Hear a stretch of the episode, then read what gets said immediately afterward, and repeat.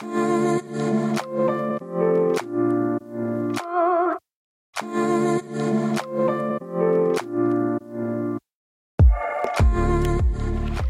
and welcome to Gather episode number 12 of 12 for the year. How good! um, I'm so excited to be back here with Lara Rose, my Gather co founder. Um, and today I'm going to be interviewing her, which is pretty exciting. So, some of you might just assume because we are quite tight that Lara and I have known each other forever, grown up together, maybe you might think. Um, but we've actually only known each other for a year and a half, which is wild, right? oh, I just crazy. I know, I know. It's so crazy. I think because when we met, it was just one of those instant moments. You know, when you meet people and you just, feel like you've You- known them forever. yes, and you just know that you're going to just be close with this person. Like, you know, sometimes when it's like you've met a forever friend. Yeah. That's how I feel with you. And I'm so grateful for your friendship. Um, Lara has taught me so much. Uh, you know, I've been a florist for a really long time and there's always more to learn. And of course, we know that there's always new styles and there's always new developments, and we're always trying to improve our technique. But Lara has taught me so much, particularly around sustainability. And I just appreciate your passion for what you do and your passion for uh, the environment. Um, and not just your passion, but I would say that you're both so passionate and also compassionate. Compassionate, Oh. compassionate, um, in the way that you talk to me, help me understand, and the way that I've seen you talk to other people about, um, yeah, the environment and our place in the industry within that from a from a sustainability angle. So I admire that so much because as myself, someone that has been quite uneducated in general, environmentally, and also just um, particularly within our industry, uh, when sustainability started to become quite um, fashionable, I guess you could say, um, there was a lot of uh, quite aggressive. Um, Kickback. well, just I just felt like you'd go onto Instagram and it'll be like, if you're using foam, you suck and you're gonna die. and I was like, oh, where's my place in this and how do I figure this out? What does this actually mean? And what evidence based information is there, not just um, uh, opinions? Because you need both. You need people that are passionate and have a really strong, valid opinion. But those opinions also being founded is also really helpful for people that don't share that opinion to understand where you're coming from and why. Um, so, yeah, I always appreciate your insight. So, Lara's been someone that I can always call and um, be like, hang on, I don't understand this. Can you tell me, explain to me why we can't use bleached flowers? Or can you explain to me why painted flowers it, that's bad? I don't understand why spray painting a leaf, why is that environmentally bad? Um, so what I thought was, oh my gosh, why not get you in front of a microphone and all the questions that I ask and bring up with you that have helped me so much and helped me grow and understand the sustainability angle a lot more. Um, yeah, why don't we share those with the Gather community? Because I'm sure there's a lot of people out there that have the same questions and misunderstandings or, um, yeah, things that I have had and still often do have. Um, so thanks. You're welcome. I wanted to call this episode Sustainability for Dummies, but I felt like that was, and then I'm like, Lara is so compassionate. And I'm like, oh yeah, we can't call it that. and that was more a reflection on me, on the way that I feel is Yeah. like, it's one of those books where you get like, um, learning Excel for dummies or something that's like, I know nothing. Give me some information and break it down really simply for me. Mm-hmm. So instead, uh, what are we going to call it? Uh, instead, sustainability for beginners or something Totally. like that. Sustainability for the uneducated, or I, um, I feel like we we're all beginners in this, really. Like, and there's no such thing as a perfect sustainable florist. Like, let me just point that out. compassion, compassion. And I am by no means an expert at all, and I'm really am just finding my my voice in this uh in that in this way around sustainability. and so there's it's not a black and white thing and sustainability is such a buzzword at the moment Yeah. As you said like it's it's starting to become fashionable which is great because Yes. it needs to be Totally. but there's like so many ways you can look at sustainability and the bigger picture and yeah i just don't for a moment ever want to think that i'm up here on my soapbox going this is wrong and this is how you should do it. Um i feel especially when i'm like we're reaching out and creating a community here um, with florists i really would like this to be a safe space where we can all ask stupid questions. Because I even like, I get so shy just going to the flower markets and talk sometimes talking to the suppliers and asking like really direct questions because sometimes I'm like when you ask questions that make people feel uncomfortable it it can be a really un, you know nitty gritty situation so And aren't we all just so, um, you know, typically the Mm. typical cutout of a creative person is like, we really care what other people think. And a lot of us are people pleasers. So when you have that little internal, like, oh, I don't know about this, or hey, I want to just find out some, you know, sometimes you put on the assumptions of the other person to be like, how dare you? Or like, what, you don't know this? Or, you know, you assume that I should either already know or this is, uh, this is a, um, this question is going to be offensive or, Yeah.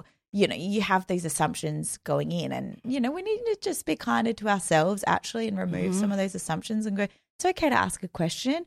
And it's also okay if the other person doesn't know. But sometimes it's like, okay, I'm asking a question about where this product has come from or where this, or how to care for it or something like that. And if you don't, you as the supplier, the market or whatever, don't know, how can I find out? Where would I go to Yeah. to find that information? Can you ask the grower for me? Like asking further questions, not just getting a no and being like, oh, okay, well, I tried. Because Totally. I think sometimes that's what happens is us as florists, we go, okay, I do want to learn more about sustainability or I do want to learn more about where my product comes from. And then we ask a handful of questions, and that's taken all of our courage to get to that place Yeah. to just ask one or two questions.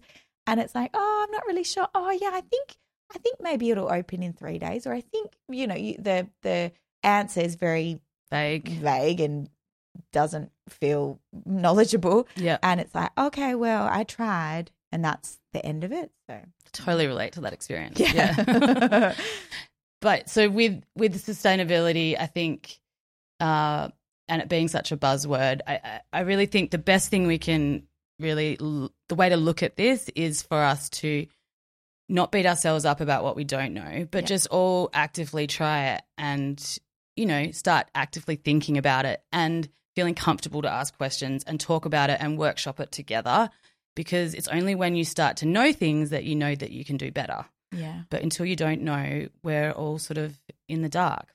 that's powerful.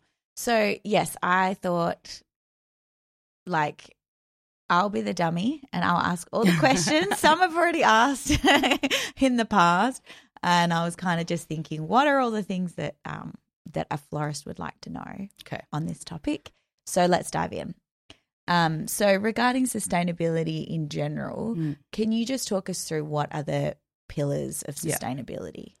So when we all think of sustainability, we usually always think about from an environment, just a purely environmental side of things, because that's, I guess, where the main it funnels down to. But it is sustainability is a, as a word is you know the three pillars of sustainability is environmental, social, and economic, also known as people, planet, and profit. So there's many areas of sustainability within the world and when we look in particularly with our businesses as florists there is these three pillars that we need to represent. For example we can't just suddenly become the most sustainable florist um, and follow all of these things that's going to send us bankrupt. We need to really make sure that these things that we're implementing support um, us as people our team and our profit. Um, and then the um, social sort of sides of it, you know, about where where are our flowers coming from? How are they grown? What are the conditions in these countries? Yeah. The chemicals used and things like that. So um, today, uh, you know, my area definitely, and I feel like where I can share my knowledge is is definitely around um, the sustainability um, within like flowers in mechanics and sourcing and things like that and what I what I've learned along the way um, but we might touch on the other stuff as well Yeah, totally. Even like I'll regularly say, um, I'm just like realizing this now, like I'll regularly be when we're looking at rostering or when we're looking at um yeah regarding personnel and jobs and all of that kind of stuff i'll be like okay that's not sustainable because and what i mean is like why can't just have that person work 90 hours a week? Yeah, that's not sustainable. up. yeah. So maybe i am very sustainable. Yes, just in one of the other pillars. Very Oh good my at that. um so all right. So can you tell us why is this why is sustainability so important to you? What um where does this kind of yeah. heartbeat come from? So, so growing up um, on the land with big environmental warrior parents, it has been drilled into me um, since I was very young. Um, so I was born into people, born into people in a world where they considered everything and put the environment first. And I rebelled quickly, traveled the world, and wanted to get far away from anything green or tree as for as long as possible.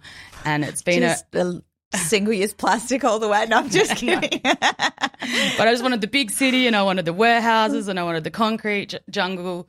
And it was only um, once living in the city and um, yeah, finally realizing that nature was calling me back. And it's been a long, um, windy road. Uh, but I think coming from the arts um, and into horticulture and then then into floristry from this side angle, it was really when I moved back to WA and started working and doing weddings and, and learning about the floristry industry, I was just gobsmacked at um, the waste that was produced in this industry. Um, and for me, it's just a fundamental thing that our role as florists is to connect people with nature. And to think that overall, um, there is so many things within our industry that are actually quite damaging to the very thing that we're trying to promote and connect humans to. So, and it is possible, and there is things we can do, and we. I think it's really important that we always just bring it back to nature and back to back to what the plants need. You know. yeah. yeah wow um that's really cool so all right here we go what can florists what steps can florists take this is a big one to reduce carbon footprint Wow. Okay. Um. and like So- okay even just what is carbon- yeah what is someone's carbon footprint So, we, you know, we all produ- we're all we're all producing carbon in all different ways and um, at all times. And you know that there's carbon offsets now, um, which is a very complicated whole nother scientific thing that I won't go into. But um, when it comes to flowers and the research around carbon footprints, um, there's there's definitely a lot of research going into it, but we're still very much not at a point where you know every like different flower could be calculated about how many um, kilos of CO two this one flower would produce, and that's that that's not that that's like considering all the things like how it was grown, the energy it took, like yeah whether it was in a greenhouse, the, water, fertilizer, yeah Mhm. the people driving, you know, the machines, everything, and then the transport, refrigeration, and all of that. Um, but I guess, like in a nutshell, just a concept that I'd love to just share, which you learn when you get more into this, is is and it's a, is the simple pillar is about. Um, you know, a circular economy. So, a circular economy is a is a model of production and conscious consumption, which involves sharing and leasing, reusing, repairing, upcycling, and recycling all of our existing materials Yeah. and products for as long as possible. So, you know, single use plastic, for example, is Yeah. the first thing that really just needs to go. Yeah. Um, and it's about how can we get the most out of this vase? How can we get the most out of this flower? Mhm. How what is the best life cycle for this flower? And looking at things and trying to make it a circle and bringing it back to earth in the least damaging way is Yeah. sort of what a circular economy looks like, and that can be put, uh, you know, um, compared to any sort of industry across the board. So, what does that look like as a florist? Like, what are some things that you do in your business to make sure that? Yeah. Um, so personally, you know, in in my business, I have made a very um, big, bold um, decision to only use Australian grown flowers Yeah. because it is you know, it's not widely proven, but it is it is generally proven that imported flowers with all the travel and the refrigeration and stuff are definitely going to have a higher a carbon offprint. Mm-hmm. There's some stuff I'll talk to you about maybe a little bit later about how you can compare things with science and how Yeah. local is not always better, Yeah. um, depending on the flower. But for me, I'm always trying to reuse, um, recycle. Uh, I going with um, I personally am not using bleached product anymore, Mm-hmm. which was a big one for me because I like um like everybody, I got swept up into the preserved product very quickly. Yeah. Didn't think didn't really think about it. Just thought, wow, this is amazing. Here's a beautiful colored product that when there's something, you know, not available at the markets, it fits the brief and I get to reuse it and reuse it. So for that's a that's a different conversation in itself, but um uh like I also really think that we all need to look and look into if we are using dyed product, you know, where is that product being made and how is it being made? Yeah. Um, and then I compost a lot, Mhm. which is it, it definitely increases your labor. Um, you know, chopping up and working out what is compostable, what is not, Yeah. um, and making. I, I'm lucky enough to live in a place where I'm, I'm gardening and growing flowers for myself as well. So I'm reusing and um, composting those things. Um, yeah, like they're the things that first come to mind when you say, you know, what? How do I try, and reduce my carbon footprint? I guess the other thing that I'm passionate about, um, and it's sort of related to floristry, definitely is the styling side of things that go along with it. Yes. So I am the one, even if I'm doing a really high end wedding that's reusing a candle that's only been burnt um, by one previous wedding, because these candles last for like I know. 36 hours Yeah. and they actually burn brighter when they've had um, one burn through them. So, like, as long as you're filming once the candles are lit, no one's ever going to know. And that's a great, you know, example of of a way of just thinking how how do we just minimize all the waste? Yeah, totally. Um, have you seen the fla- uh, the candle sand Yes. um stuff? Yeah, I've used it. It's quite good. Um, have you? I haven't. I've. I'm. I think the stylist I'm using, working with next weekend, said she's bringing some, and I'm bringing some cool recycled props to put them in. Oh, I love it. But Yeah, it's um, fantastic. And the top little bit just like make it almost makes this tiny little cup worth of like burnt. Um, so not much at all, really. Yeah, and you just pop that bit off, and then the sand underneath is completely reusable. And what's So, the cost like? um, it is cheaper than well, it's it's comparative, Yeah, right. if not mildly cheaper. Um, but I guess then you have to have the vessels and all of that stuff to go along with it. So it's it's and then store it and all of that kind of stuff. So all up, I would say it's comparative. It's around about the same as pillars. So it's not tremendously more, but that's an upfront cost that I'm talking about to buy the candle sand and buy all the um the vases and stuff for it. Yeah. If you don't have like that many kind of clear um vases in the right heights and stuff Mm. and um yeah and but then you can reuse it like numerous times so cost benefit over time Totally. it's um more affordable so yeah it's it's a it's a good one because it's pretty and it's new and it's interesting but it's also like yeah economically great for which the is business. wonderful because Yeah. some of these things aren't always, especially in the beginning as we're figuring it out. Right, exactly. Which is, you know, which is a definitely a, a complicated aspect to this all is when the information isn't readily available, when it's hard to find, and even the places that you feel like the supply chain, the places that you're going, your suppliers aren't even able to give you further information, it's hard to be able to actually put action into place if you don't have those details. So, Totally. yeah. Um, so where do you go for, or like, what is known about calculating the footprint in the flower Mhm. industry, carbon footprint? Like, where are you going to find this information? So um, I listen to a lot of podcasts and then like find people through that. Uh, and so the Slow Flowers um, podcast in America with Debra Prinzing, she's been Yeah. going amazing and she is like actively involved with a lot of people that are choosing the slower flower model, so Mhm. growing of flowers. And then a lot of her guests are really incredible speakers. Yeah. And there's just pockets of people doing amazing things across the world. It's really it's really inspiring. But the the two biggest um, sort of organizations that I know of and that I've found through my journey is the um, Sustainable Cut Flower Projects, which are based in the UK, and they're sort of the, been around the longest, which is a science based um, company. Is that the Rita Feldmann? No, no. No. So she's she's working she's working with them. Ah. So yeah, the Sustainable Floristry Network is the next one I was going to mention. Ah, so sorry. they they work together. So Yeah.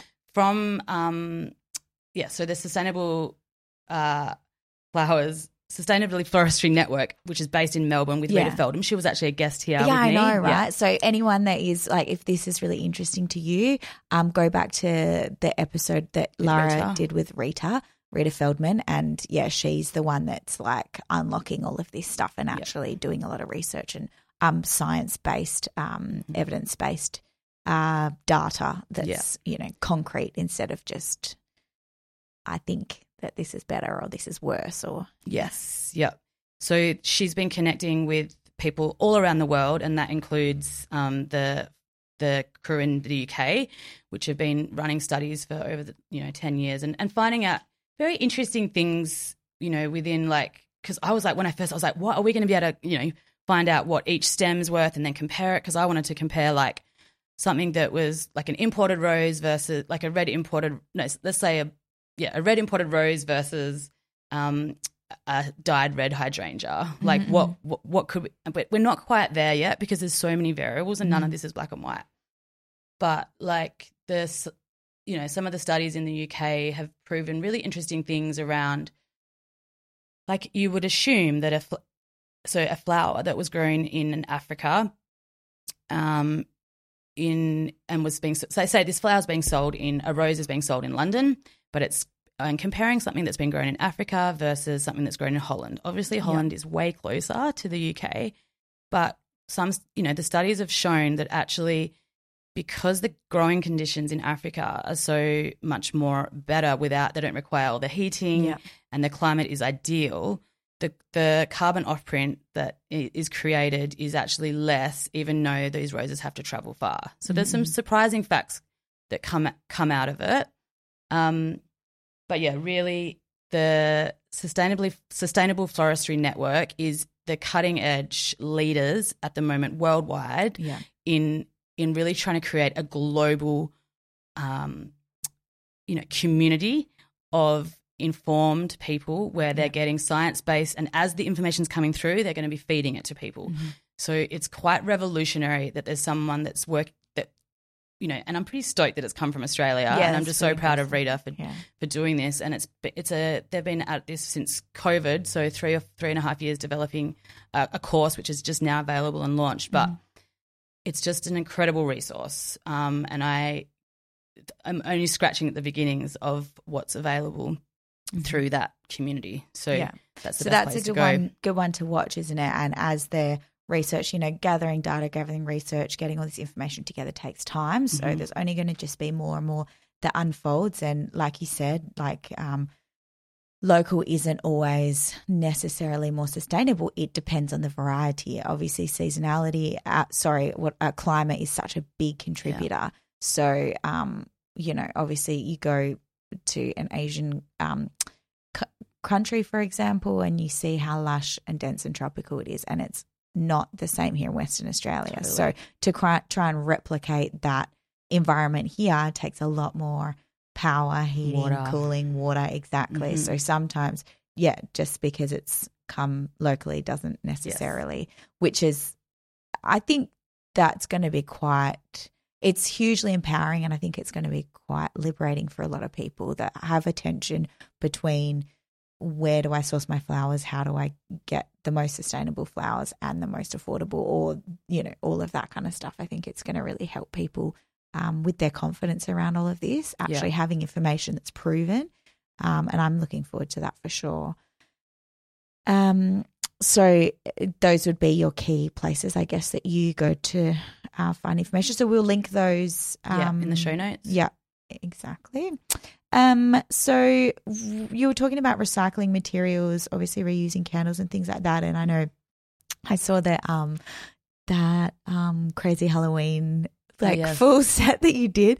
And did you say that everything of that, every single piece was recycled or reused Yes, it- or yeah so everything that i bought to um the gig was uh recycled, which is is quite a mission. But like the so the festival creators, they did supply um, the skulls, some skulls and some candles, but Yeah. um, everything else I managed to find from just recycled Halloween. So yeah, I'm just a huge fan of anything that is um, re- reused and uh, to the point of obsession. So like um, I'm a Facebook marketplace. Um, Gumtree and my algorithms are amazing now. Like I just pop They on for a you. second, They and it's just you. like you want these sparkly chandeliers. and you're like, hell yes, I do. So I'm always on the hunt for just sorry, do you mind just? Yes. Yeah, yeah. Thank you. So I'm always on the hunt for um, uh, really looking at how we can just keep reusing things and like thinking outside the box of like what's something that is some sort of product of waste that we can Mm. reuse and turn into something beautiful rather than going to Bunnings and buying it new Yeah. in, in the first place. Um, and the same with vases. Like I have, I have like a you know a nine year collection of um, antique and vintage glassware that I've um, been collecting, and in all different shades and all different colors. And I'm just, I just really want to, because you know, there's a huge vintage and antique scene, but Mm. I just want it to come become like more um, broad and like broadly accepted that recycled and vintage and reused stuff is cool, like Yeah. across the board. Like, um, so I keep using really random things like this. little- I bought some um, flowers in today for people that are listening. Oh, I love them. They're so pretty and all homegrown in your garden. Yeah. So I, I love to grow things that you can't get in the flower shops. There's so many amazing, rare, and unusual perennials out there. And I'm on the hunt big time. But I've got this really weird blue vase that looks like an old log and it's got all the holes in it. And I'm, I'm just stuck my viola and forget me nots and love in the mist, Nigella, in there with a little bit of tulbaghia, the onion grass. But um, yeah, I find all these cool old vases that have like all the, you know, the holes in them and the original shapes where Yeah. when you're like, wow, this was before floral foam existed Yeah. and people needed unusual shapes to hold va- hold flowers in different ways and create design. So yeah, um I've just loved trying to even with my high end weddings with like lots of color themes is like um even if it's like, you know, you you got your tablecloths all the same, but as long as your vases are all in shades of white and different, I'm all about just mixing that up. And I think it can still look really high end and luxe by being um, a, a collection of recycled things. And then it also comes down for me into mechanics. So what are we building um, our structures from? So I'm I'm literally when I come up to the city and I'm driving around, it's hard rubbish time. I'm just like got my eyes on the street, and hubby's just like, oh no, here, no, not, not just again. rolling past, driving like 15 kilometers in your massive van and just like leaning out the window, just looking for trash. I have literally jumped out of the car while he was driving because he refused to stop once. I was like, "It's a penguin," and he's like, "No." And then he's pulled up at the roundabout, and I jumped out. He's um yeah, poor poor husband living with a. I'm uh, just going to adjust. oh sorry, living with an organized Perfect. um there you go. hoarder. Yeah. But, so yeah, I love o- organized order. That's fantastic. yeah, I've got a legitimate excuse. It's great. Uh, but yeah, there's so many amazing things that we throw out as a society that make great mechanics for all sorts of different ways of building structures and things like that. So yeah, I have such a crazy um, pile in my studio of the most random wire cages and old fridge doors or Wow. like fence panels and all sorts of things that I use for my large scale sort of install install work. So that's definitely a good way of um, reusing stuff. Also, on that note, Lara's um, going to put together a bit of a document with some photos and stuff of things that she has that she uses and reuses and reuses and reuses um, for mechanics and, and the like. So, um, you know, again, if it's like not necessarily, oh, this is a product you can go and specifically buy here because it's like, this is something I found in Subiaco during bulk rubbish Yeah. five years ago. um, but just to give you an idea, I always find that an image or a concept can spark a thought so quickly. And, you know, there are places, um, uh, what's it called? The like Balsa- uh, Balcatta Recycling. Like there's are, there are places that you can go to buy shops. random Yep. Half used, half broken, half whatever that can be perfect for hanging flowers do not even talk to me about the Balcatta, the Balcatta tip shop. I went there once because obviously I don't live here, but Yeah. I was cleaning out my grandma's house. Uh-huh.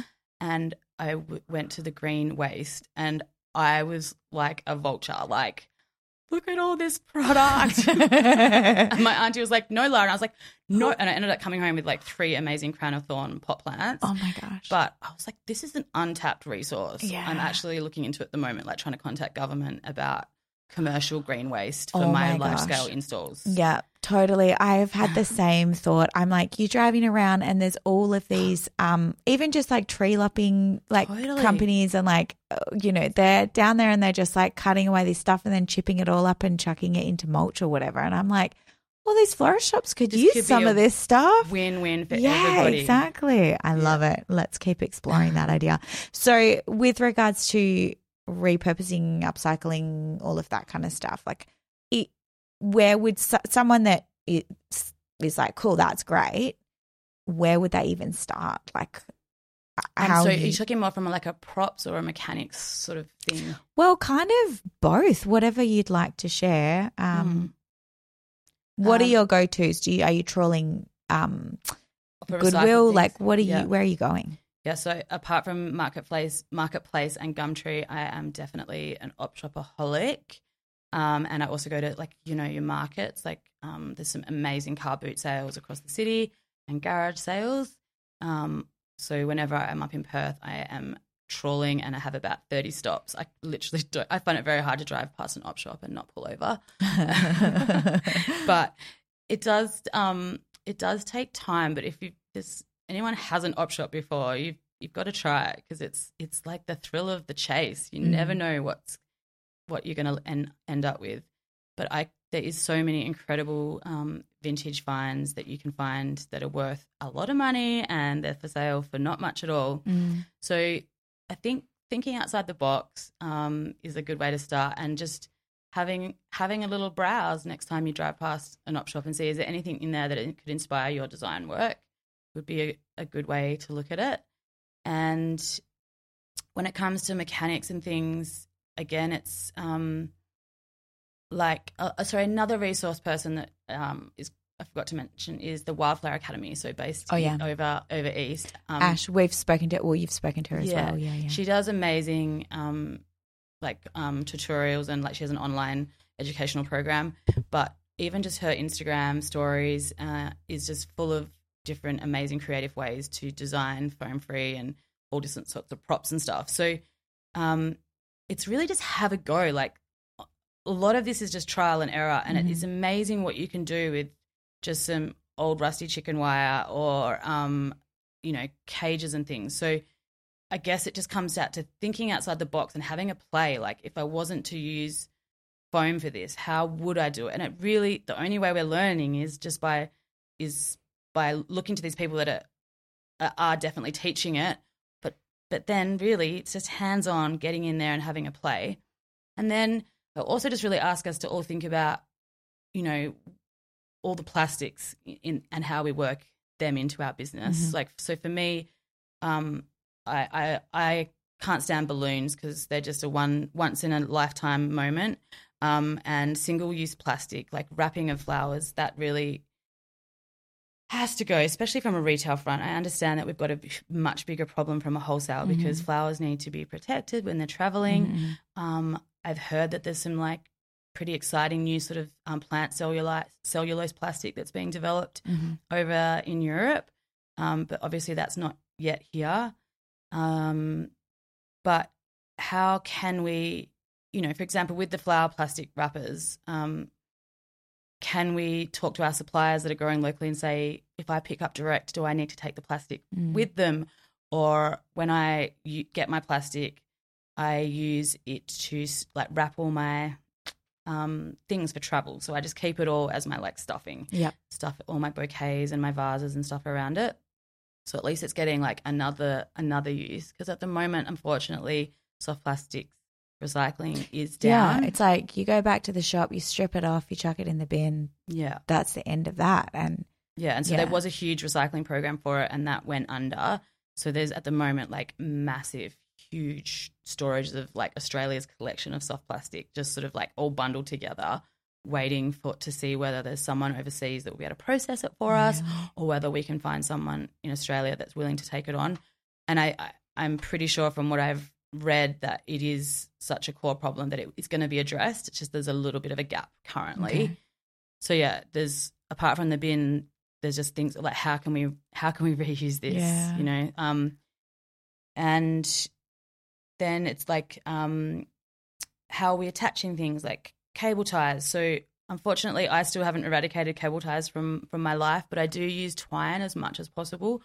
So for things that are like needing like better attachments, I Yeah. use twine with wire in it. Um, but then if it's not, I just use like if it's just for like a lower grade hold, I just use like some um, biodegradable twine. So I've got a lot of like just raw earth twine that can just literally be composted, which is How great. do you know if twine is biodegradable? Like, is all twine biodegradable? No, so um, it's got to. It's a very good question. I I actually get mine from a like a farm shop supplier that I've always used within my family tree business. Um, it's uh, definitely in the color and the texture, so it's just like a raw fiber. You can get it in big rolls. Mhm. Um, also, you know, your natural um sort of. I think you get it in this shop for like cooking with. Like Yeah, that stuff has no chemicals in Ah, it. So like when course. you wrap your meats, yeah, yeah. um, so you can obviously eat that and compost that. So Mhm. things like that, just for you know, tying flowers to dry them or whatever. And again, like all my elastic bands that come with flowers, I save them, Yeah. um, and then reuse them for different mechanics because some of my mechanics require um, lucky bands, Yep. and use them for drying all my flowers. Yep. Never have enough lucky bands. I reckon they're a really handy thing. um yeah so and then you know what are we how are we how are we transporting our flowers to events like what are we using i use um jars for all of my transportation of um, fresh flowers and bouquets to events so recycled jars that you know we've scrubbed the labels off um, is a great resource i personally like to deliver my flowers in a proper source of water You're talking about bouquet, like bridal bouquets and stuff Yeah. like that? Yeah, yeah, yeah. Yeah. Um, but uh, I guess from a retail point point of view, like h- how do you mostly do it at the moment? Well, we do use um we use all recyclable paper um to wrap our um uh, Flowers in? flowers, but uh, there's still a cellophane Base. like base with um water and um we use a uh recyclable it's actually like a napkin it's quite a thick napkin that we wet and soak so that like holds water without like dripping and Yeah. so we wrap the bouquets around that so they're always cool and wet and damp um and then we put a small amount of water in Yeah. the bottom um just because we found that before we were using the napkins um we were just doing a water bubble on its own and it uh, we just it was just too problematic like Leaky. yeah too leaky or it wasn't covering all the stems because s- like every now and again one or two stems is cut a tiny little bit shorter because it was just a shorter stem in the bouquet and it's still going to hit water when it's in a vase and be fine but for the whole delivery so Yep. we can kind of wet the napkin and and um open it up and wrap it around the entire whole bottom of the Beautiful. So stem so that it's it's, definitely um damp and have having some kind of water Are you Yeah. using um just like a normal napkin or an eco wrap for that? it's not an eco wrap they're just too expensive for us to do like to to send off to a house and never get back um otherwise you know we're having to increase our um Bottom end prices. bottom end price that. by like what five or ten possibly ten dollars each Mhm. just for that which again is something that the client's just going to take like throw Throw away Yeah. Um so it's not um but it is um it is biodegradable Yeah, like no. eco it's just a, na- a, a You napkin But yeah, it's good Yeah. that you've got a found a napkin that's like Mm. strong and thick enough to yeah hold it's that water. super thick i got originally like i i went to the toilet in the Como um and i went because obviously our shops in the um state buildings where the this is a um six star hotel um and i went to the bathroom in their hotel um like in the lobby i went to do what i need to do went to wash my hands grabbed the napkin out and i was like this is the most beautiful napkin I've ever touched. And it feels like so soft. It's so thick. And that was like, I was like, aha. Aha this- moment. Yeah, I was like, I could use this. And this is even before like eco wraps were even a thing. Wow. So I was like, where do I get these from? And they obviously within their core brand, sustainability is a big thing. And so they had already found the right. And to be honest, it's it's a very um, easy to find supplier. I think it's BioPak. I'll um, I'll double check um, who exactly we get them from and what they are, and I can link them. But yeah, like it, that was a that was a no brainer, and that's been really helpful. And we've actually seen a difference in um, the uh, feedback that we've gotten from clients, like since flower- using that. Of the, of the way they're arriving, you mean? Like, Uh, yeah, like um, we just we used to get more feedback on you know if something uh, uh, if something happened in transportation and like there, uh, there was a puncture or something like that, there was a hole and then there was like water that Yep. leaked or something like that. We do not get feedback of that kind anymore. So what we do is we use the napkin and we'll probably that's use, stopping the punctures as well, right? It's gonna yeah, stop it's the, like a protect like it's a little soft something. If Yeah, there's anything left on the that's stem. it. And then we, we're using way less water. So we're using maybe a third of the water. So we're just keeping the bottom of the napkin wet. But the napkin itself is going to soak up and draw, draw up the Mm. water. So that's what keeps. Yeah. And you got to, you know, you think about it like flowers are, um, the way that they're transported. Mind you, they're in cold storage, like um, cold transportation trucks or whatever. But they're also like, you hear things and from people that we've interviewed and like, sometimes these flowers are flipping on the tarmac for however many Yeah. hours, not in cold storage, in the heat, on the literally bitumen. like Yeah. how hot? So I, you know, you want your product to be as yeah, Hydrated as possible. Yeah, it's hydrated as possible, but at the same time, like they can endure a little bit Yeah. more than maybe what like- we give them credit for, and so it's a delicate balance. But yeah, we use the napkin and then the water. Yeah, and that's good. definitely think that whole thing about like pushing a flowers to its limits is, is such a like there's so much to learn like each flower needs different things Mm. and with the, all with all the hydrating and everything but like because i live country based until our country florists we definitely have so not only once the flowers have arrived to perth but then they go in a box without water Mm. and sometimes like depending on the courier company they're out of water for like 36 hours Yeah. and they get to me like two o'clock the next day they were packed that morning previously and yeah you've got a wedding on and you've got to hydrate these babies really as quickly as possible Yeah.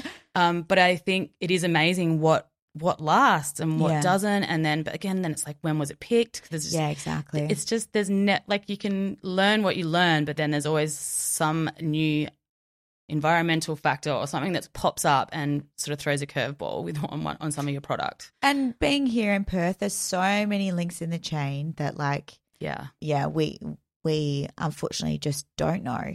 Okay, exactly when was this picked? Like exactly which day of the week was this picked? Um, because we just don't have that contact directly with the grower.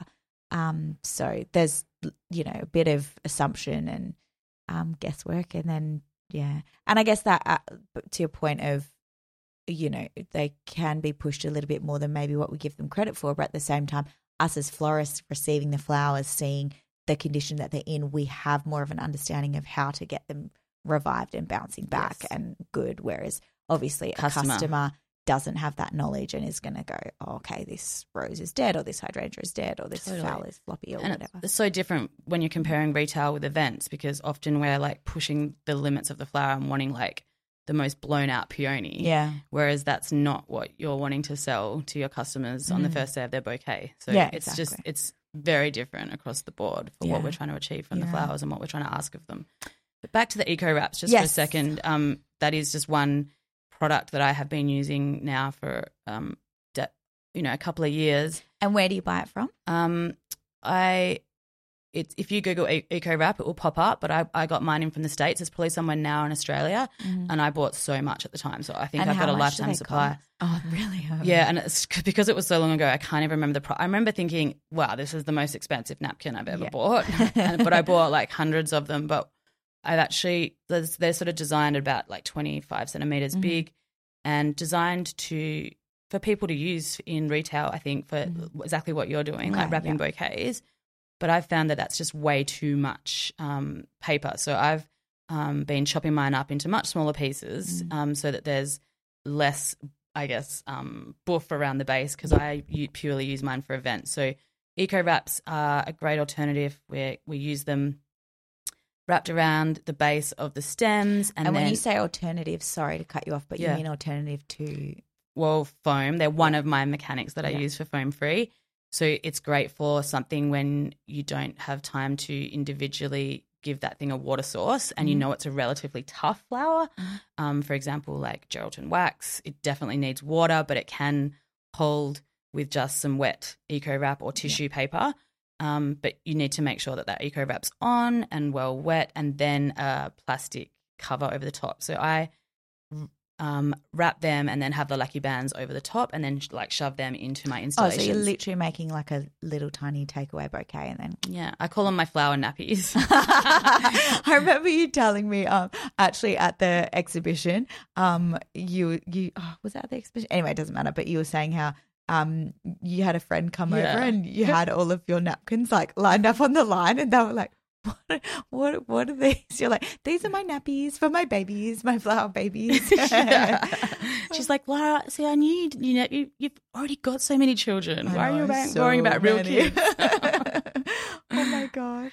Um, so can you tell me how do you communicate with your clients around when you're using props that are recycled or things that um you didn't purchase new? I think there's like a stigma around like this isn't brand new for me. yeah. So what how do you broach that conversation? Do you broach that conversation?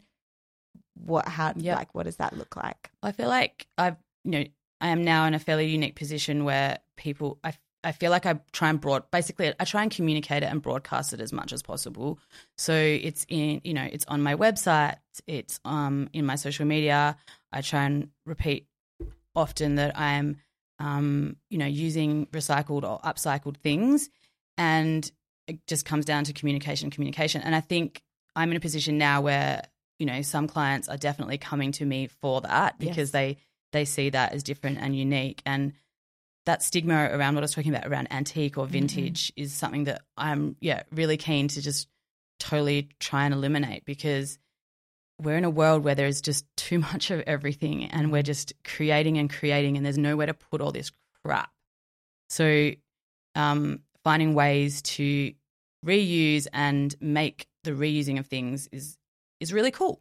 and so I um with the client side of things, I am now in a position where I think that a lot of them understand that, but that is through repet, rep, repetition, repetition. Yeah, and you've established yourself as a brand that uses Uses- a sustainable brand that add part of that you reuse la la la. Yeah. But do you have it like contractually anywhere? Do you have it like written in your website or like anything that you know if someone was to say like Complain. yeah, is there some kind of Yeah, no, I, I don't have it contractually. It's I've um definitely you know just spin it and continue wanting to spin it that just because it's a recycled or upcycled or secondhand product doesn't devalue it. It's actually something that I have, tr- you know, um, spent my very important time Mm, sourcing as a as a wonderful product to reuse. So for me, the value of it, it's taken me a while to understand that and also see the cost involved with me Yes. actually sourcing it. But I'm coming to a point now where I feel comfortable enough to stand up strong to a client or my peers and say, "Hey, this is this is um, a secondhand thing, but I see it um, as just as valuable or way more valuable than your made in China Yep. thing." Totally. And that's what that leads to my next question is like, how do you charge, you know, for recyclable materials? So I guess uh, you're just charging normally Normal. as if, yeah, yeah. Yeah, because I mean, most because I work in events, most of my um, vessels and everything come back to me. So Mm-hmm. um, that sort of just works into my styling, like the way I break down my Yeah. styling costs. So everything that's in my um, kit or my studio is is available um, for hire, and I sort of just work that into my costs when I'm quoting something up. Yeah. And have you ever had to have that, yeah, a conversation with a client where they've said anything to the effect of, oh, if you're, you know, there's there's this price, but if you're going to use recycled materials, there's this price, or like their expectation to pay less because it's a product that isn't brand new or isn't No. first used them? Yeah. No, okay. I really haven't luckily had that experience. And again, I think it just comes down to communicating, hey, so, you know, I'll be talking to my client and saying, what's your color theme? What's your theme? And then I'm, I'm literally, you know, because usually weddings and events, they book out quite well in advance. Mhm. So I, they know that I'm out searching for product to, to elevate their design. Um, and there is also an understanding in my contract that everything that I use is mine. And, um, I haven't yet run into any issues with that. So, um, what about then? Okay, so everything you use is yours. Um, does that does that extend to the flowers, or what does Um, that look like? So, yeah, in my t- terms and conditions, um, because something that I definitely do in my designs, I don't think a lot of people are really doing as much. It's not across the board. I guess and it's because I come from a horticultural background. Is I'm with my large scale work, I feel like it's sort of half landscaping, half floristry. So I'm using a lot of live plants. So I have my own little tree nursery where, uh, sorry, not tree nursery, um, plant nursery.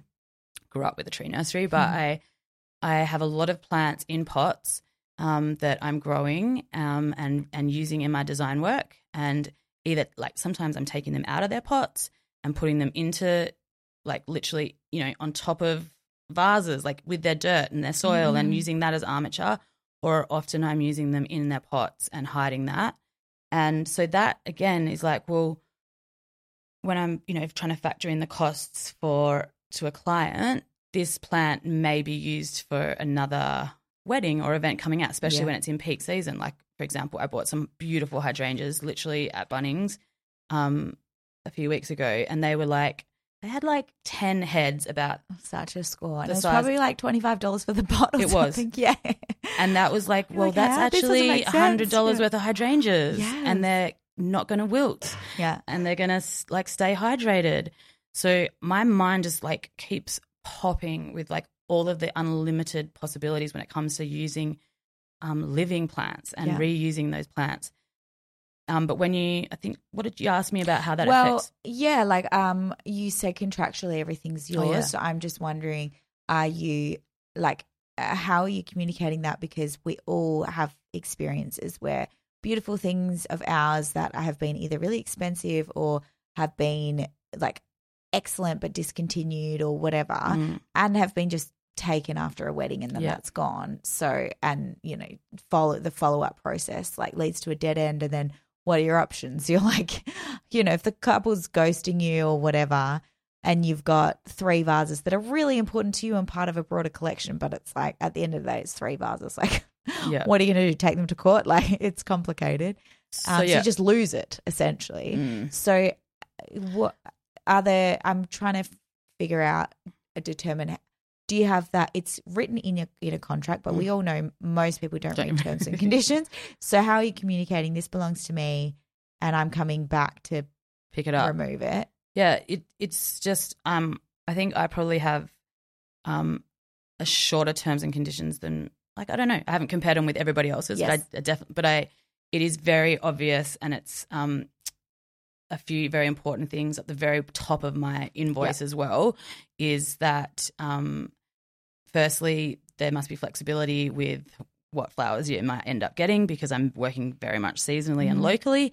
Um, uh, it'll just be to the same value, but that all living plants um, uh, are mine and the property of Bos, Mhm. and they will come home and all same with all props and glassware. And that it also just states at the bottom, which I've only just sort of started to learn now, is I don't know. I'd love to know how you deal with um, clients with Mm. um, that want their flowers after an event. Yeah. But I found that um, because I'm using very unusual props and things underneath, some of these base works are really expensive and they're not things that I'm, A, I don't think the client would be willing to pay to, you know, buy all those flower frogs or whatever. Yeah. Then um, I'm just making sure that it's really obviously stated and communicated like directly with the wedding planner or the Mm. client that if they want to take flowers home that they must bring their own buckets because Yeah. then I was also just like hemorrhaging bu- buckets Yeah. every weekend like Yeah. when I was pulling down That's the cool. arrangements and putting recutting the flowers for them and giving them the flowers which I love to do because I don't Yeah. want them to see them wasted. So, are you doing that the day after the wedding, or are you doing that at midnight at the pack down, or when does that happen? Um, ninety percent of the time, my weddings are packed down the day after because Yep. they're in venues that um are not doing breakfast service. Yep. Luckily, Yeah. um, because they're mostly really big. Um, but yeah, so usually my couples come and meet me um Cool. after with their hangover or mid morning. Yeah, that's such a nice way of get it. doing it and picking up their buckets of flowers. I love that idea. Like, Yeah. um, you know, I've can't, I can't even count the amount of times I just have a lost beautiful things that I love, um, expensive things, and I've it's in it's contract it's in the contract. It's well communicated, but then the bride and groom Don't tell. leave Yeah, at whatever time, and the family's there just figuring aunties out uncles. Like, "Oh, what belongs to us and make assumptions and to I- totally understand how it happens but you know auntie so and so takes this home and they go oh we're going to give this one to Nonna Mhm. and whatever and then it's like no one wants to ask Nonna for the vase back No. because they feel bad, but it's also like yeah but that's mine and it's really expensive and sure one hand is you could buy it but on the actually I want it back like because I worked really hard to get that Yeah. and they don't just sell the you know minimum spends for places and stuff Mm. like that like to you know anyway So do you, Um, do you, when you've experienced Yeah. these, um, you, you often get it back. Or most of the time, it's ghosted. I've just become a lot better at communicating and making sure that I know who else to speak to um that beyond just the the bride obviously understandably on the day the bride shouldn't be in charge of jobs Mm-mm. so um yeah making sure the venue coordinator is aware making sure that the um, if there's a stylist on board that they're aware totally. um, I also have a message that I send out every morning um, on a wedding day that goes to the bride. Oh, sorry, to their their key contact, Yep. which would be like usually a bridesmaid. Yep. Um. So we and says happy wedding day to these people and. Just a reminder, we're arriving um, estimated at this time for your bouquet delivery, and we can't wait to see you, and la la la, and just like start the day in that way yeah. um, which started like we were sending initially that message um, because um, we would sometimes get calls in the morning. Oh, when are you coming? Yeah, and what time are you like we've spoken about this. It's in your documentation, and you get a call from the mother and br- of the bride on the day of the wedding. It just freaks you out. It just puts You you, do in not like want a a call from what the I mother of the bride. What have I done? Like, you know, so we're proactive and send a message um, in advance. And then I also send a, a follow up message that's, um, you know, when I know the reception is done, and I will send a follow up message and be like, just a reminder, these belong to us, blah, blah, blah, blah. Have a wonderful night. So And- is that you? Um, mm, you literally have got that programmed, or you're No, Doing it home, manual. manual yeah, thing. yeah, yeah. So whoever runs that wedding, I mean, it'll be usually like once the rece- excuse me, once the reception is completed, uh, once Mhm. we've completed the setup, it'll be like we're sending that message out. As long as we know that the ceremony portion is finished by then. So typically, we're texting a bridesmaid or the mother um, of the bride. They're usually the person that gets Yes. given as our key contact. And we take one for the bride and one for the groom. So we might be texting a groomsman as well, whatever. But like, you know, their their job on the day is to support the couple and knowing financially what belongs to them and what doesn't belong Yeah, to is a them is a way of supporting them. So I don't feel bad texting the bridesmaid. totally. Um, and usually by the time the ceremony's done, they're taking portraits and they're taking portraits of the couple. Um, so the bridesmaids, um, excuse me, Yep. the bridal party, they're chilling, having a glass Yep. of wine, whatever, and to check their and you know that's a great opportunity to check their phone, and then it's just a reminder, and yeah, it just keeps. So I don't lose as much stuff, It's great. but you know I'm always just trying to figure out ways of like how do I how do really I keep my stuff, it. stay really respectful to the client, make sure that the you know the last thing I want to do is end a wedding experience on a note of having to follow them up for something that they that they usually don't know where it is and they don't know who to ask because who the heck was the last person to leave? Uh, they don't know. They left well in advance. totally. So um yeah, I, I find that helpful. But again, it's just like try and communicate as best as you can, but things are always gonna go walkabout. I um yeah. The amount of times you talk to a hire company and they're down like a couple Yeah. of sets of cutlery and a na- couple of napkins. serviettes? Yeah. And it's like, what? Who's benefiting from pocketing like one gold fork, knife, and spoon? Like, what the heck? But people I mean, just like get drunk. I found them in pretty they- random places, like yeah, oh, covered sure. with spew out the back Oh, under a that's tree. You know what I mean? disgusting. no, thank you. Oh my goodness. Wow. All right. So, um, foam free design. We'll we're not going to dive into this too much because I think by now um, there's enough education and information Mm. out there on foam free design. But um, I just wanted to know um, what are some of your you've mentioned some of your go to resources. Are there any other go to resources regarding foam free builds um, Yep. that you look for inspiration? So, yeah, I'll just briefly touch on sort of my main things that I use, and the most excited thing that I am excited to talk about is the Yeah. ocean pouch. Oh yeah. So, um, we used that for the first time at the Gather exhibition, Mhm. uh, and it's now available in Australia um, from the Sustainable Floristry Supplies. So, Mhm. if you Google ocean pouch um, sustainably floristry supplies, you will be able to get your hands on And it. it's O S H, right? O- S C H U N. So like ocean, ocean pouch. And it's an incredible um, coconut c- core base with a um, plant based membrane around the outside. Mhm. And so even though I supplied it um, for the group installs and stuff at the community gather Mm. um, installation, um, and I know that Brooke from Honey Bunch used Mhm, it for mhm. her amazing arch. Um, I actually only s- had a play with it um, like just over a month ago, and have started using it for my events. And um, I am foam. I tr- self taught without foam, but I have, and I have used one box in my life, so I know what foam feels like Yeah, to yeah. insert. Um, and I've done a little bit of training with it, Mhm. um, just one day course. But like it, I couldn't believe how well it things insert to it and Okay. stick and hold. I was like, oh wow, it just felt so nice Yeah. poking things in, and they held really well. It doesn't have quite the same like um water sourceability as foam, but um when where when and where possible, if you can put a tray underneath it, like an like an Oasis tray, like you would normally do with Yeah. foam, um, it holds up incredible. Um, Okay. and then I've I've been putting chicken wire over the top of that as well for extra armature and Yeah. structure. But I am just having incredible results, and I'm super excited. It is a little bit more expensive, so we're um, I think don't quote me on this, but I think it's around like ten dollars a brick And how much? How and you can only uses? use that probably a couple of times. Yeah. I'm yet to, so I'm on my second time. I haven't tried a 3rd Mhm. yet. It just really depends what you've used it for, Yeah. how long you've used it for, and how many big things you've jammed into it. Um, but as far as a foam free like alternative that is similar to the design technique of foam, this is definitely world leading and very exciting. Mhm. Um, and you know, I don't know how much would a, how much would a normal brick cost of foam? Oh my gosh, I actually don't really know. It's Yeah. a, a couple of dollars. A couple of dollars. It would Yeah. probably be around two dollars ish. Yeah. maybe a little bit less. Yeah. wholesale. Yeah. So there's definitely a little bit of price difference there, but um, if you're educating your clients and as we go further into this journey, I think those costs uh, can be worked into your into your quoting and your yeah, costings. totally.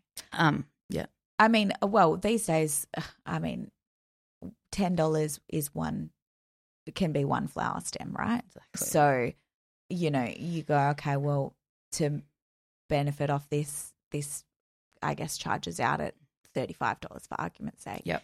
Um, but that is just changing a couple of your focal flowers to maybe add a tiny little bit more filler, maybe, um, or a tiny little bit more foliage, perhaps.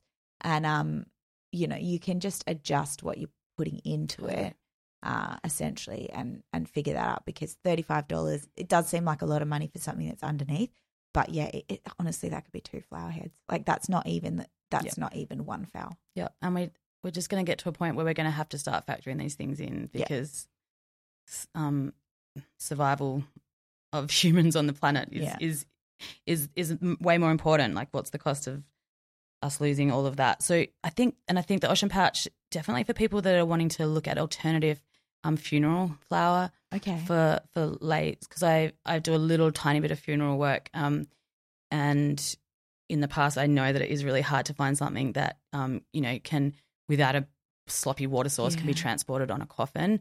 I think using them in like a um, biodegradable um, cardboard tray, okay. the ocean pouches with just like natural twine Yeah. Would be a really awesome way that that can literally, you know, be buried with the body Mm. and not be an issue. So compostable. So that's pretty exciting. Yeah, that's So they're really, I think they're going to revolutionize. I think we're just going to see them coming in more and more, and the price will probably go down as well. Well, that's it. As the demand increases, Yeah. like the you know they're able to make in bulk, and then the um the cost ideally should um decrease. Yeah. we'll just see. We're not seeing any costs decreasing at the moment. They're all just going up.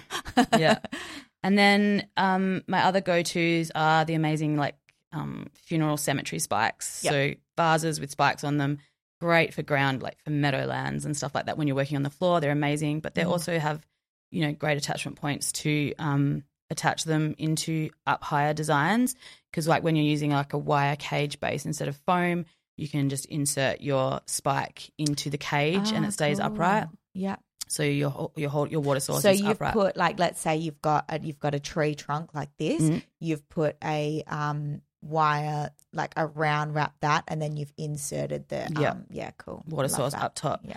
So I I love them, but I also because I you know I cemetery spikes I've found hard to find. I, I want to I haven't been able to find them in black lately. Um, Mm.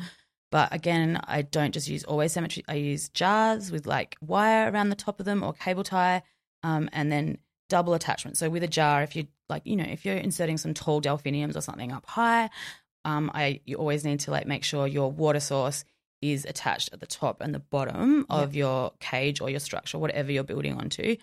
But again, like the results you get from having a water source in your installation is incredible.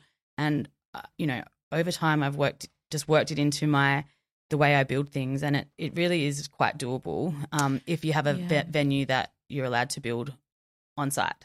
So on that note, like how because this is obviously a big big contributor to why so many people still work with foam Totally. is because it's so fast to design. So how do you actually um, figure out? I guess probably just through experience, I would imagine. But you tell me, how do you figure out how many people it's going to take to do a design when it's foam free, and how long it's going to take to do the design as well?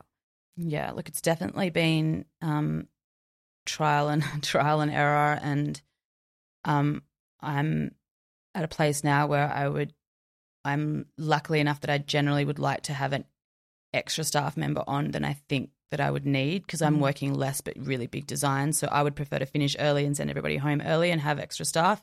Yeah. But, um, you know, so generally, you know, my larger weddings, we're talking um, five staff over two day build. Yeah. Um, and that's like, you know, back at the back at wherever our pop up studio is, preparing um, all the table arrangements and bouquets and all the personal flowers, and then large scale, you know, a couple of really large scale installations at a reception would generally So be two days. Those two days is a day on site and a day off site. Is that right? A bit of both. Like I usually, you know, in the mornings we'll be um, at the studio, um, working on the like finicky little stuff, and then um, we don't because you know it's all about timing as well. So depending on the weather, is it an inside venue? Is it an outside venue? Yeah. What product are we using? But often I will um, pre-design like fifty percent of my installation Mhm. if the venue allows it the Yeah. day before, and we'll work into the evening at the venue the Yeah. day before. if possible. Oh, that's a luxury. But but it's not always a thing. And if Yeah. it's not, then it's um sometimes like you know in tricky places. I've done things like um installed like when they're having a huge busy lunch service. Yes. I've installed um part part of the installation up in the restaurant um at you know five a.m. um until ten a.m. and then then they do lunch service Yeah. with a beautiful but partly finished Mhm. um, installation, and then as soon as lunch is finished, come back in and Mm. throw throw all your last minute fresh flowers Yeah. on top of that. Okay. Um, and when you're doing things last minute like that, often they don't need water sources, so it Yeah. can be much quicker. Yeah. So again, just a balancing act of like and, and a trialing out what can what can we use out of water and Totally. And to that point, you made this incredible document of foliages that will flowers and flowers that will last out without a water source. yeah And that is available on um, Patreon Yeah. um, currently. If you look up resources, it's under there as one of our resources. Yeah, it's amazing what, and it's, it's like really weird things that you just think wouldn't last well. Like Lisianthus. Like Mm. they are so tough. Yeah, there you go. Um, Because you look at it and you go, it's soft really petal, soft, gonna- springy. Like, Yeah. um, but yeah, they hold incredibly out of water. Yeah, Um, that's awesome. And a lot of your different, depending on your rose varieties, can go out of water. So learning your product, and the only way you learn it is just by testing it and and testing it with your like when you come home from a wedding and you've still got product, Mm. test it then. Like just and and take notes and just keep Yeah. trying to work out what what you can use without water. Because if you can throw things in without water when you're working with a wedding, an event that is only going for six hours, then that takes down your labor dramatically Absolutely. But and there is ways to move things as well. Like Yeah. um, Ash's flower towels are Oh, incredible. yeah. Have you got some? No, no, I don't actually. But I only because I by the time I met Ash and interviewed her, I'd already developed my own Mm. Yeah, things um, and got um, like welders to build my own Mhm. stuff. But um, the fact that you can um, just whip put them on a wheelie and wheel them in is really great. Yeah. She puts them on like a fridge trolley, I think, kind of thing, Mhm. and then moves them. um but and then also if if if you're wiring things well and i think the ocean pouch again is going to revolutionize all this moving things because Yeah. it moves great it's like foam Awesome. but like I, if you are wired and st- it's structured well um, and designed as a movable item things can move in water vials or um, eco wraps quite quite well it Yeah, just it does take it just does take a little bit of you know design work and working out how to stop things moving Yeah. Which is, you know, it's a complicated thing sometimes to test something on a wedding day on someone's Oh, like yes. wedding day with Don't test it on a wedding day. yeah, test it before. Yeah. Um, but then, ha- ha- having said that as well, when you're testing something beforehand, you only you're not in the venue. You're not working to the same height or on the exact same tree or on the exact same Totally. landscape with the same elements in your face. Like, so there is that element of, yeah, kind of on the day, but definitely, yeah. The, the, the advice is test before, make it a priority um, beforehand. Yeah. So, uh, what are some of the other pressure points or challenges um, working in foam free design that you've had to kind of overcome? Are there, is there any other advice or any other tips that you would have uh, for someone that wants to get into foam free? Um, so yeah, I, I, I mean, as we all know, and I think is is the moving of flowers. So like when you're in a tight time frame, is definitely the highest place of pressure when it comes to foam free design. Um, and then it's as we as we just mentioned, it comes back down to you know flower choices, and that again is hard. Like if you have um, clients that want specific flowers that need specific treatment, um, you know, which is I'm finding it creatively hard at the moment because I'm working with seasonal um, Australian only, so really trying to really represent seasons. Um, so working with a lot of dainty spring things, um, and finding it try, trying to find ways of doing that foam free on a large scale in our climate with when everything's heating up and we're getting these extremely hot summer. Yeah. Like I'm not going to lie, it's challenging, definitely. Um, but um, yeah, movable movable water sources or um, flower frogs in cages, like for low meadows. I've there's definitely like I've figured out all of this sort of like you know low arrangements. All of your floor based stuff is really quite easy to transport and move. You just do Yeah. need to make sure you've retopped it up um, when you once you've transported it. Um, and um, what are other pressure points? So just like also like how long is something lasting for? So, but in in weddings and events, you only you only really need to let it last for, for that six hours. So Yeah. it does give you some some more flexibility. But for Mhm. example, if you're um, doing a longer term like corporate arrangement or something like that, then again, there is ways around not not using foam as your base, but that would Totally. Yeah. um, that's where someone would definitely I find that actually easier. Um, like we still work with foam at the shop, and the like it's not going out in vase arrangements and stuff like that. That's like so easy to just grid with pot tape or, Yeah. um, uh, like well, that's what we do grid with pot tape, but you know, chicken wire, whatever. and People have their different ways that they like to do it, but like there's it's completely unnecessary to use, in my opinion yeah in that respect. But certainly funeral um, casket sprays um, and um, yeah, installs certain installs that um, yeah require well require. I haven't used the ocean pouch yet, but yeah, that need like um, a water source and stuff like that that are hanging. Like we're still, and that it just comes down to pure logistics and time.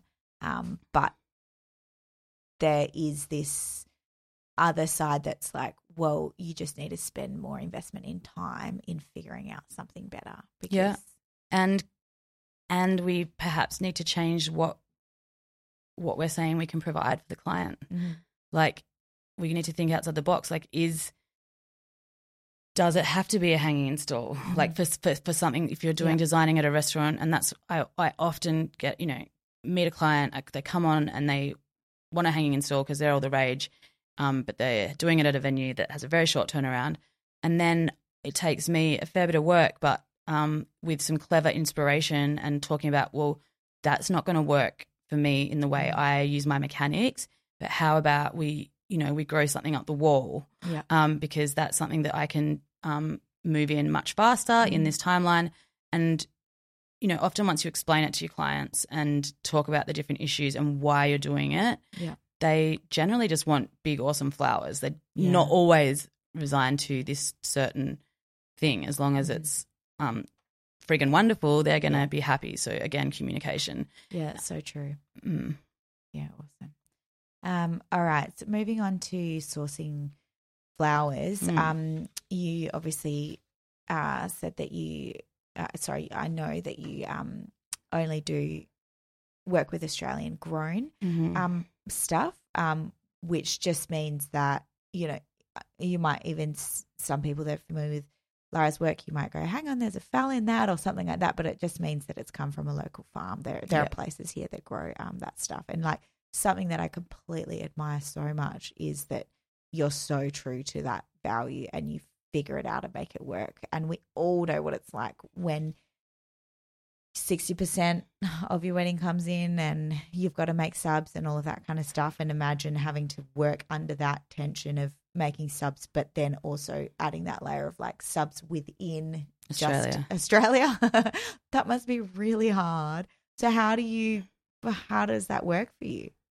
Yeah, um, there's been moments where I'm not going to lie, I miss miss a quicksand because Yeah. she's reliable and um, uh, firm and tight and taut and is, it will last out of And water. will for last out of water, Yeah, yeah, um, but I'm getting some great results with a lot of the grandies and really enjoying grandifloras for that reason because they're Aussie grown. But um, and then I yeah have a lot of garden roses that I have access to. But um, sorry, what what was the question? I've just totally oh, lost just it. regarding like sourcing your Australian only product Yes. and the limitations around that when you're working with unavailabilities and stuff like that. Like, Mm. what are the challenges, roadblocks? Like, how do you navigate that?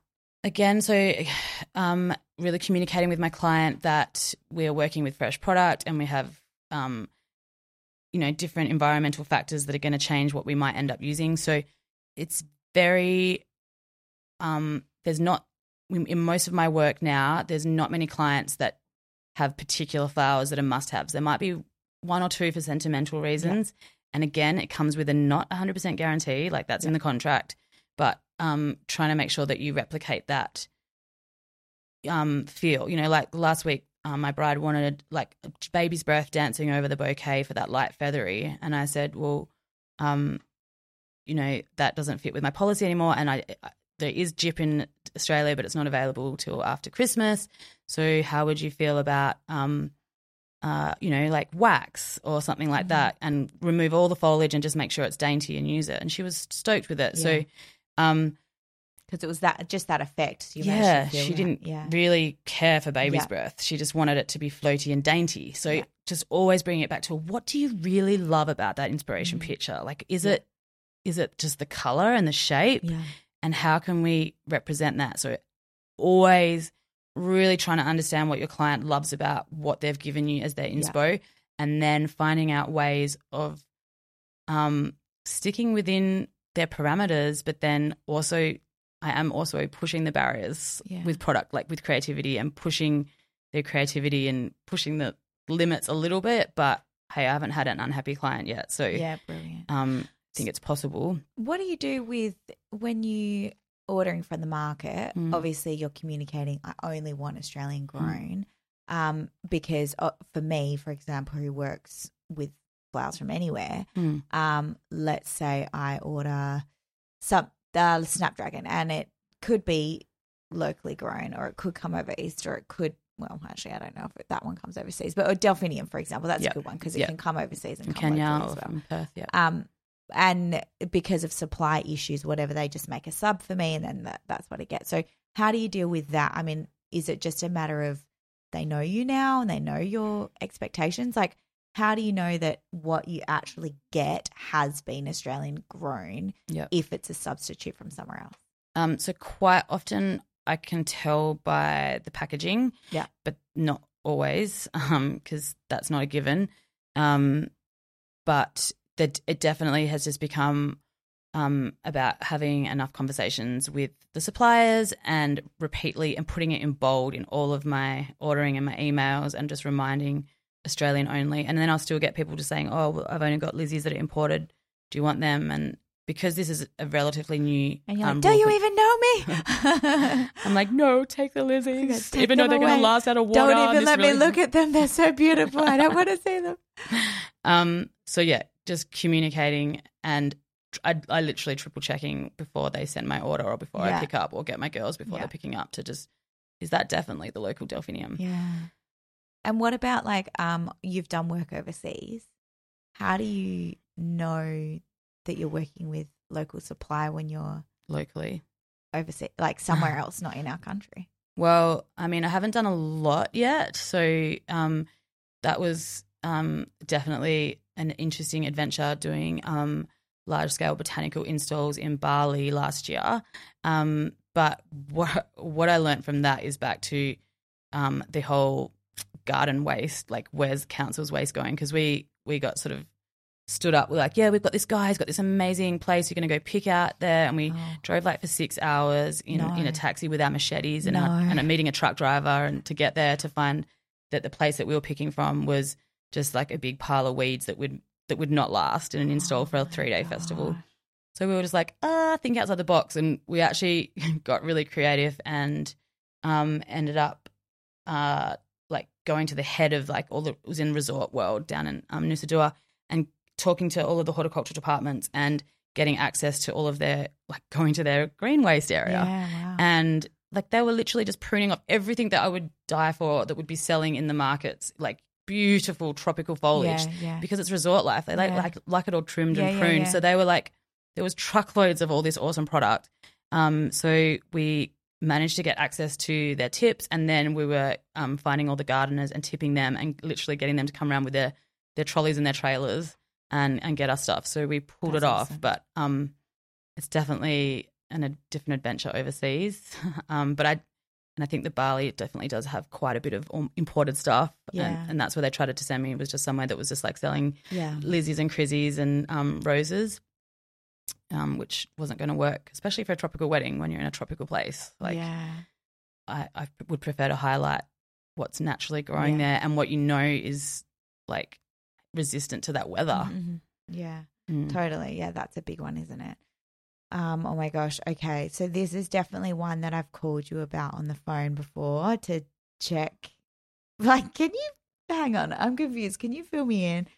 What are the differences between this and this and this? And what I'm talking about is like fresh flowers versus dried flowers versus preserved flowers and bleached and Mhm. dyed and all of that kind of stuff.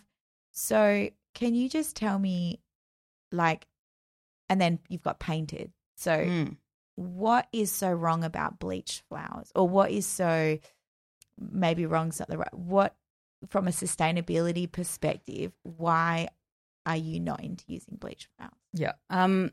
So it's also interesting. Like, not all dyed flowers are bleached, right? But bleach can be often just want to point out is the base for a, a lot of coloring. Yeah. So there's preserved, which generally most preservation techniques are, are not um that bad, like glycerine, um, and things like that. So preserved, definitely, if it's done by a reputable company or supply, is is not a bad thing, especially if you're reusing it. Um, but it, when it comes to bleach, you know, I mean, we all need bleach for. I, I use bleach in my buckets, and um, but um, the bleaching is a very um, a, using a lot of chemicals to like really remove all of the color out of a Yeah. plant, and we because it, all of these products coming from all these different places, we it's very hard to find out or understand what sort of environmental considerations were made in those factories when they're processing these these materials. Mm-hmm. So if you are really loving your preserved and products, just talk to your supplier and find out where are they getting it from because some I've definitely been learning that some stuff is is definitely not as bad as others. Mm-hmm. But when it comes to bleach, yeah, it's the it's the chemicals that are used in the first process and then it's the product that we're left with. So once you've used that 10 times, unfortunately there's nothing to do but put it in landfill because it can't be composted and it can't return back to the earth. So back to that circular Yeah. economy thing like you know, ideally the ideal thing is to pick a flower, enjoy its beauty and then let it slowly decompose back and feed the earth so that we can grow more flowers. Like Yeah. that's the ultimate goal. Um and you know, with um so essentially anything that's been um dyed with something that's not like a food grade or a natural dye um shouldn't be shouldn't be composted. So on that matter, I feel like something that you know the biggest thing around waste, apart from single use plastic for us florists, um, is definitely in the green waste because we produce so so much of it, um, and you know it's taken a while for me to understand, but like essentially. When you have green waste, it's really important that we don't put it into landfill because when um, what they do is they like um, when they pick up your landfill, they smush it together really hard and, and bury it. And when it's um, like compacted and buried, it like it has very little ana- oxygen. It becomes anaerobic in that condition, and it breaks down very slowly. And then it like breaks like as it breaking down, um, it creates landfill gases um, like methane um, and carbon dioxide, uh, really high levels of it. Um, so they're and they're really potent to to our greenhouse. So that's just a really big thing that we need to address i think across the board in the industry and like i know in london and thing there's like a lot of companies that literally come and just like their full-time job is collecting green waste from large scale events because Yeah. like there is so much product for some of these big high-end weddings um and they literally pick it up and um you know and compost it and, and return it back to the to the soil whereas you know because when green waste is mulched it's um and cut up it's it's it's improving our our earth Yeah. so there's such a simple thing here like like whether we actually use our waste to benefit our future and the Mhm. future of our flowers or we this waste is actually after all of the carbon that this flower's created in the first set and all of the time and the energy that it's used been used to use its life are we then also letting its decomposition create more toxic gases for our environment so working out ways within your business that you can get your green waste bin like if you don't have a green waste bin contact your shire find out why and how and if you can have access to green waste because the Mhm. compost that they're making through green waste is a great great pro- byproduct for Yeah. for us And then because, you know, obviously one thought like that I had was like, hang on, but if we're able to reuse this product over and over versus a flower that we use once and then that's done Mm. and it has a, a singular purpose. But if I'm able to, like, let's say, have this bleached amaranthus, for example, and reuse it all of these times, Mm. is that then not better because I've given it like this purpose over and over? But ultimately, just through talking to you, it's like this product that should have been able to go back into the earth in a really healthy natural way way that continues that environmental lovely Yeah. circle and this is like you know when we spoke about um painting flowers so actually do you want Yeah. to explain yeah what so, painting leaves and stuff like that why why is that Yeah. not. So painting's a little bit different again and especially what you're painting with. And again like i um got obs- got obsessed with um like um all of the you know funky ways you could paint paint flowers and big leaves. And i um was using a fair bit of um, floral spray paint um, a few years ago, and then it just you know from from learning more, realizing that the wor- the worst thing you can do is take a fresh living product, beautiful flower, and then spray paint it a different color because those chemicals now mean it cannot be composted or returned back to the earth. Mm. If you really need painted big bold props in your work and you're painting something that is reusable, the better thing to do is to paint something that, you know, like is a dry hard thing like a leucadendron nut or a palm flower that you essentially think of it as a prop rather than a flower. If you are maintaining that product and looking after it, that is much better and more accept and more acceptable from a sustainable point of view. But the spraying um, of of actual flowers for me really now is a is a big no no, and it's just something that needs to be considered. Like, what are you going to do with this flower once it's used, and how long are you using it for? For this little moment of Yeah. glam. Well, I yeah, that was like a real like aha moment for me because I spoke to you about this and I was like, well, what's so what's so wrong about painting or what's what's your opinion? Why is it not a great idea to paint um like leaves, for example, paint Mm. flowers? Um and what you said was, yeah, I found quite um eye opening because you said you're taking a natural product, turning it into a plastic, and then it can't be composted. So that was like, yeah, I think it's that whole because in my head I'm like, okay, you can paint. Is it just the paint? Because then painting a prop is okay. So why is painting a green not okay? Um, but yeah, it's like taking something that has all of the potential to, To- give back to be the compost. earth Yep. in a positive way and turning it and and removing that option Ability. for that Yeah. yeah and then and then essentially creating more Yeah. uh problems Whereas a recycled prop or a vase or something, it already yeah exists. a vase that's painted that's already that never had that potential Yes. in the same way um and just changing the color of that and then keeping it and reusing it reusing it reusing it. so um yeah i found that like just yeah it really like makes sense on such a basic Mhm. level Yeah. um so and you can recycle your spray cans as well.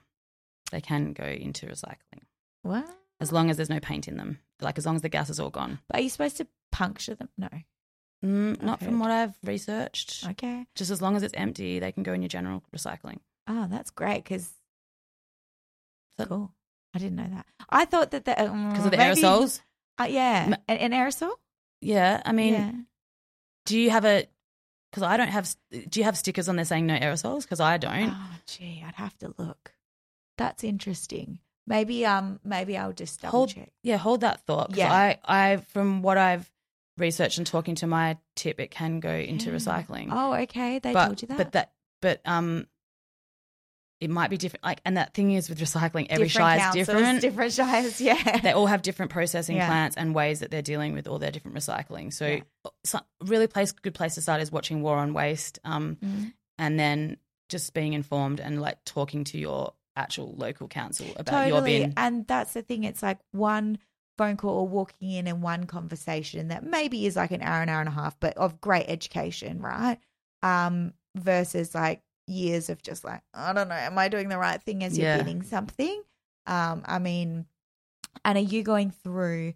And we'll we'll wrap up um Yeah. shortly, but are you going through and all your stuff and you just to be clear when you're um, putting things into green waste. You are meticulously going through, pulling out any wire, any um, uh, what am I trying to Cable say? ties, lucky bands, yeah. all of that kind of stuff. You're Yeah. re- and you're um, Reusing my Twitch. re- yeah, I, yeah. I just like bundle it all up and shove it in shove it in my pouch. So I've got Yeah. little bits to go for the next week. yeah. Um, and, my your cable ties nappy- are your even flower nappies. What are they called again? The flower washing them. what are they called again? The Um, eco wrap. eco wraps. Sorry, thanks. Um, yeah, you're reuse washing them, Yeah. hang them up, and even reusing them. plastic cable ties. Um, I, So it's an effort. It's a lot of It work. is. It ta- but it takes it takes a choice. Yep. It's like I'm choosing to make this important and I'm choosing to put the work in for this. And on that I'm going to allow for an extra 5 hours every job rather than it just being like at the end of the job you're just so out. absolutely dead and the last thing you want to do is like clean um and sort and all of that kind of stuff. Because i think that that's what happens as well. There's a lot of well-intentioned people but it's just like you're just Exhaustion. absolutely exhausted. So it's either allowing that within your quote so that you're cap- and just have having that in your locked into your routine of your week of you know okay these are the day this is the day that i wash buckets. This is the day i pick up flowers. This is the day i process.